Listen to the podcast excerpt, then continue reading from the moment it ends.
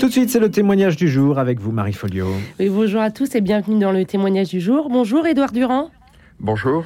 Alors, euh, merci d'être avec nous ce matin. Alors, il y a un an, la commission indépendante de l'inceste et des violences sexuelles, dont vous êtes le coprésident, a lancé un appel à témoins. Des témoignages ont été recueillis par téléphone, via un questionnaire en ligne ou via des réunions publiques organisées chaque mois dans une ville de France. Ainsi, plus de 16 000 témoignages ont été reçus, montrant l'ampleur du problème.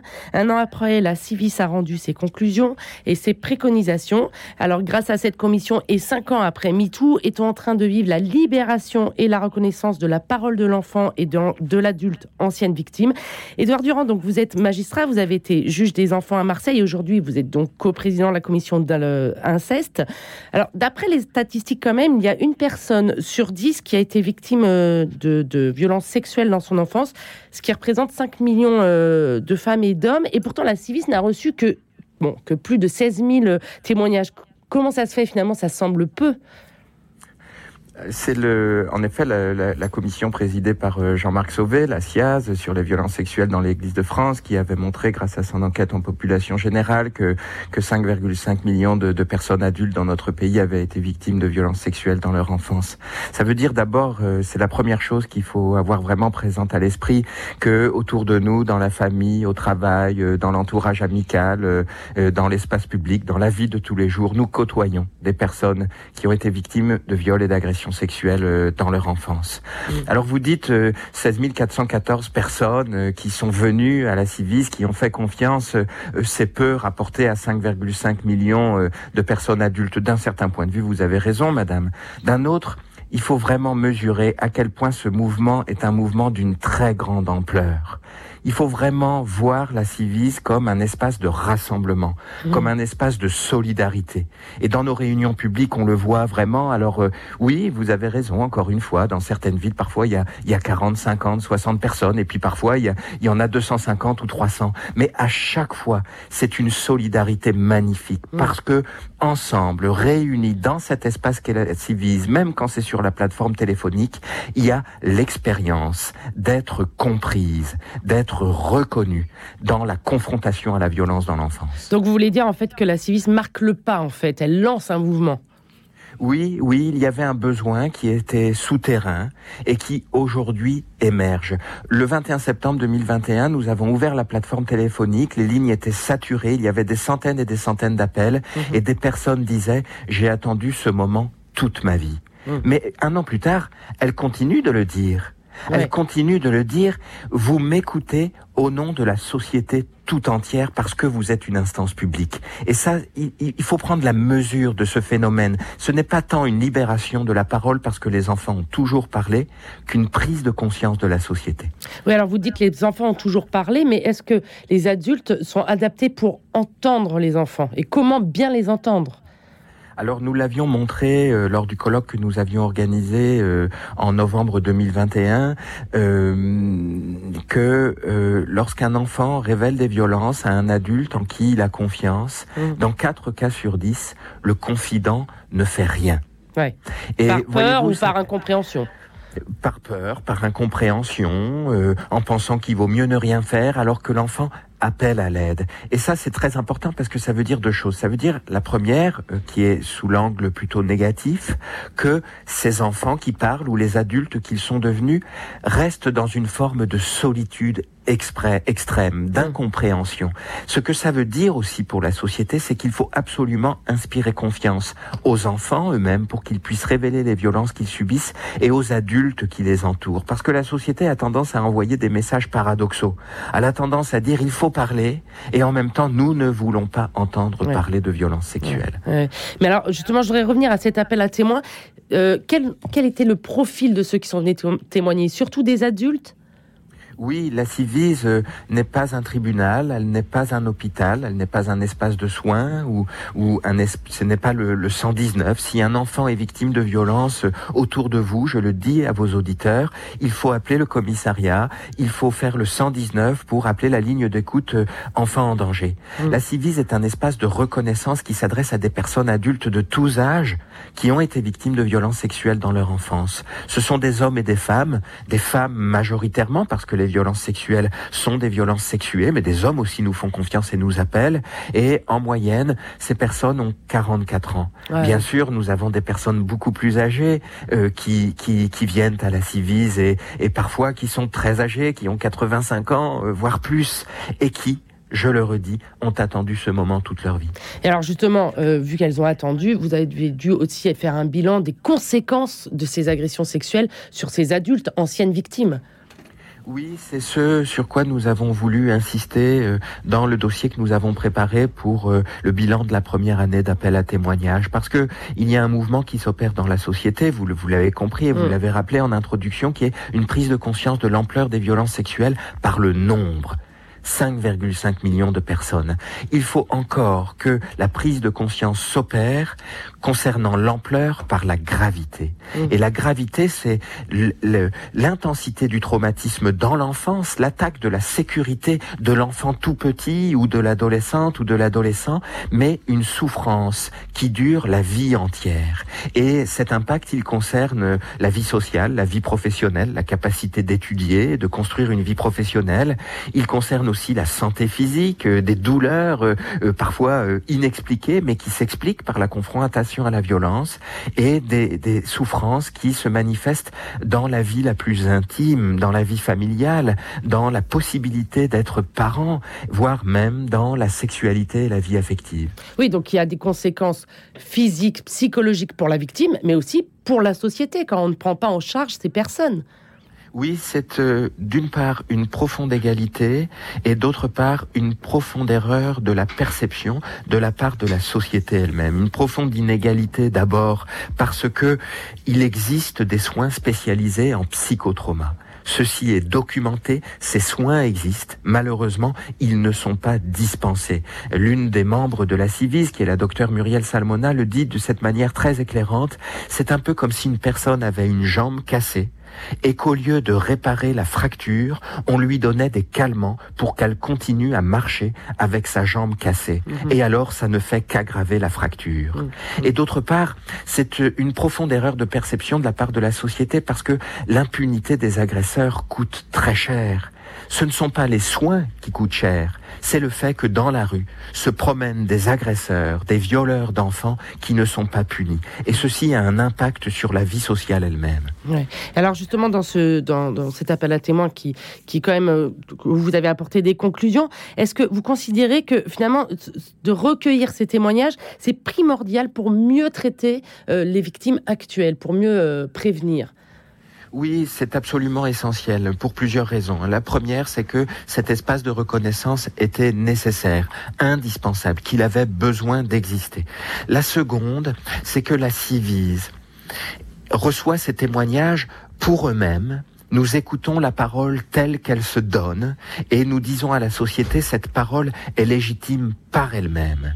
Mais vous savez, chaque fois que une femme, un homme nous confie son témoignage, elle dit toujours à la fois je le fais pour moi parce que j'en ai besoin et je le fais parce que je veux que les enfants aujourd'hui et demain ne vivent pas ce que moi j'ai vécu. Mmh, mmh. Cela veut dire que la Civise s'appuie sur cette parole pour construire une culture de la protection, des politiques publiques qui doivent changer notre regard sur les enfants et notre façon de les protéger. Et alors justement, la, la meilleure prévention, c'est que ça n'arrive pas. Mais comment faire?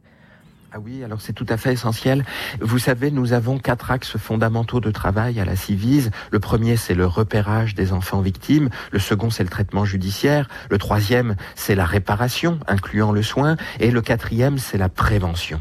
Nous disons le repérage avant la prévention parce que malheureusement, nous vivons dans un monde où il y a déjà des enfants qui sont, qui sont violés. Et la priorité, c'est d'aller les chercher pour les mettre en sécurité. Mais à chaque fois que nous faisons du repérage, nous faisons de la prévention. Quand, dans une classe à l'école, vous posez la question des violences, eh bien, à la fois, vous permettez aux enfants victimes de révéler les violences qu'ils subissent et à la fois, vous faites de la prévention auprès de tous les enfants. Et quand vous faites de la prévention, vous faites du repérage. La prévention, qu'est-ce que c'est? C'est d'abord une grande campagne publique nationale de communication sur les violences sexuelles faites aux enfants. C'est aussi la prévention de la récidive, c'est-à-dire organiser le contrôle social des agresseurs pour ne pas les laisser dans l'impunité et protéger tous les enfants. Alors quand vous parlez de repérage, euh, ça, nous concerne tous. Euh, comment repérer les signes justement de, de, bah, de ce qui pourrait être des violences sexuelles? Alors le repérage, euh, c'est un principe de protection qui s'adresse d'abord aux professionnels de l'enfance, aux juges que je suis, aux institutrices, aux psychologues, aux pédiatres, mais aussi aux parents à tous les professionnels, bien sûr à tout le monde, mais d'abord aux professionnels. Mais vous avez raison, aussi aux parents qui sont les premiers à porter attention euh, au développement de, de leurs enfants, à leur comportement, à leurs attitudes. Il y a, vous avez raison, le repérage par signe. On est attentif euh, au comportement des enfants. On se rend compte que euh, une petite fille, un petit garçon dans la cour de récréation, euh, aujourd'hui plutôt qu'hier, euh, est isolé, mutique, manque de concentration dans les devoirs, est plus agressif dans le jeu, est retiré à l'écart. C'est le repérage par signe, parce que nous connaissons l'impact des violences sexuelles sur la sécurité et le développement des enfants, et à partir de l'observation des conséquences traumatiques de ces violences, nous pouvons avoir une ampoule qui s'allume dans la tête et qui nous fait dire mais mais mais cette petite fille, ces petits garçons, peut-être est victime de violences sexuelles, il faut aller vers elle, il faut s'adresser à lui pour lui inspirer confiance. Mais le repérage, c'est plus encore et plus efficacement le repérage par le questionnement systématique. Voyez-vous, je vais vous donner un exemple très simple. Moi, quand j'étais juge des enfants, J'étais en situation de repérage par le questionnement systématique. Mhm. On pouvait, euh, le procureur de la République, me saisir en assistance éducative, en protection de l'enfance pour euh, des enfants dans une fratrie, un enfant euh, particulier, en me disant pour tel motif vous devez instaurer des mesures de protection. Mais j'étais quand même dans une situation de repérage. Prenons l'exemple d'un garçon qui commet un vol. Eh bien, je dois lui poser la question des violences, le sanctionner pour le vol, mais aussi lui poser la question des violences. Ça peut être, est-ce que quelqu'un t'a déjà fait du mal? Est-ce qu'il t'arrive d'avoir peur? Comment ça se passe à la maison? Chacun doit poser la question qu'il se sent en capacité de poser. Mais il faut poser la question parce que quand vous posez la question des violences à tous les enfants, parce que vous ne pouvez pas savoir parmi les enfants avec lesquels vous travaillez celui ou celle qui est victime de violence, alors vous inspirez confiance aux enfants victimes. Les enfants victimes se disent, cet adulte je peux lui dire, elle va me croire, il va me comprendre. Justement, alors, euh, euh, une de vos préconisations aussi, c'est la formation, la formation de ces adultes qui recueillent le témoignage de l'enfant. Alors, comment faire en sorte qu'un enfant aille voir un adulte s'il y a, parce que parfois les signes sont, sont plus ou moins atténués, donc comment faire pour que l'enfant ait confiance en l'adulte? Alors c'est absolument fondamental. Vous savez, euh, tous les adultes qui ont été victimes de violences sexuelles dans leur enfance, qui ont écrit, qui ont analysé, qui ont témoigné de ce qu'ils ont vécu, le disent. Ce qui m'a empêché de parler, c'est la peur de ne pas être cru. Mmh. Et donc chacun, chaque adulte protecteur a une, une responsabilité et un questionnement personnel crucial, qui est de se dire, est-ce que je veux inspirer confiance aux enfants? Donc il faut faire un choix, il y a un parti pris. Ce parti pris est de dire, il faut croire l'enfant qui révèle des violences. Parce qu'un enfant qui révèle des violences et qui n'est pas cru par l'adulte à qui il parle, risque un effondrement psychique. Tout s'écroule à l'intérieur. L'enfant se dit, mais à quoi ça sert? Ces adultes qui m'ont dit qu'ils me protégeraient, je ne peux pas avoir confiance en eux. Mhm. Donc, bien sûr, c'est la formation. Et bien sûr, ce sont les moyens. Cela veut dire organiser des espaces privilégiés de recueil de la parole, les rendez-vous médicaux à l'école, les séances pédagogiques dans les classes sur l'éveil à la vie affective et en fonction de l'âge et du développement des enfants, à la vie affective et à la sexualité. Pour poser la question, à tous les enfants, j'insiste sur ce point. Mais est-ce qu'il faut aussi euh, parler le langage de l'enfant? Parce que on reste des adultes, donc euh, comment se mettre à leur portée Oui, c'est très important, vous avez raison. Et vous savez d'ailleurs, aujourd'hui et depuis longtemps, les institutrices, les professeurs à l'école, les psychologues sont formés euh, au, au, langage de l'enfant, à la façon de parler à l'enfant. Euh, il faut parler aux enfants tout petits et faire évoluer la manière de parler en fonction euh, du développement de l'enfant. Parce qu'on ne parle pas de la même manière de mmh. vie affective et de sexualité à un enfant de 5 ans ou à une adolescente ou un adolescent de 16 ou 17 ou 17 ans, chacun le comprend. Et il existe des outils spécialisés pour la formation des professionnels. Concernant les violences sexuelles, il y a un outil magnifique qui est un, document, euh, un film qui s'appelle Mon corps, c'est mon corps, et que certains spécialistes continuent à utiliser. Il y a de très beaux euh, euh, écrits, comme le livret que Muriel Salmona a fait avec le dessinateur Claude Ponty, que je recommande à vos auditeurs. Il y a le livre Le Loup, qui a été écrit est dessiné par euh, l'artiste Mylan Chapiron. Et puis, il y a le livret de formation que nous sommes en train de préparer à la Civise, qui s'appelle Mélissa et les autres, qui s'appuie sur un court métrage et que nous allons présenter le 22 novembre. Je vous le dis en exclusivité, madame, et aux ah, auditeurs de Radio Notre-Dame. Le 22 novembre, la Civise organise une grande journée de formation des professionnels au ministère des Solidarités et nous présentons cet outil de formation que nous avons conçu dans un groupe de travail avec le, le ministère de l'Éducation nationale, la police, la gendarmerie, les travailleurs sociaux, euh, les magistrats, euh, la protection judiciaire de la jeunesse. Et alors, Edouard Durand, on a beaucoup, beaucoup entendu parler de la SIAZ énormément, on en parle encore beaucoup. Est-ce que euh, finalement j'ai l'impression que la Civis a moins été mis en lumière? Est-ce que vous pouvez l'expliquer? Est-ce que vous croyez qu'il y a encore un sujet tabou? Bien sûr, il y a toujours un sujet tabou.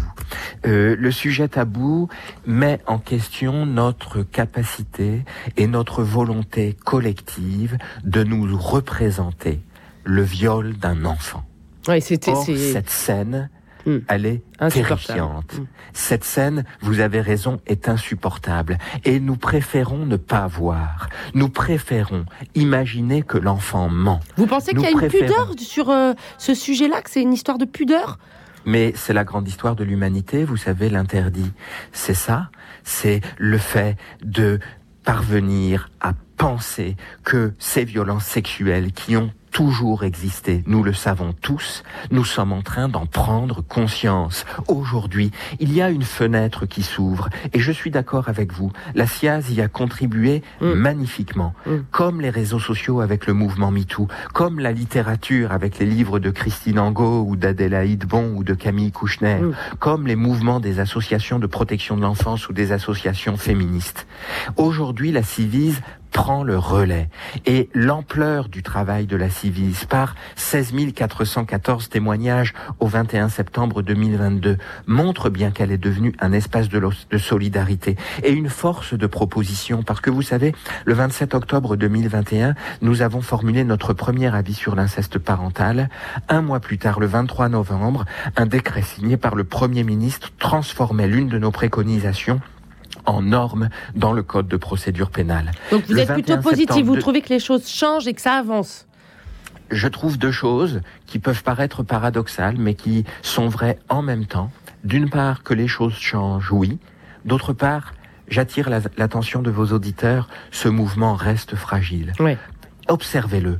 Au moment même où nous disons vous pouvez parler, nous vous croirons, nous vous protégerons, nous disons nous ne voulons pas entendre. Nous disons, oui, vous pouvez vous exprimer, mais les réseaux sociaux ne sont pas un tribunal populaire.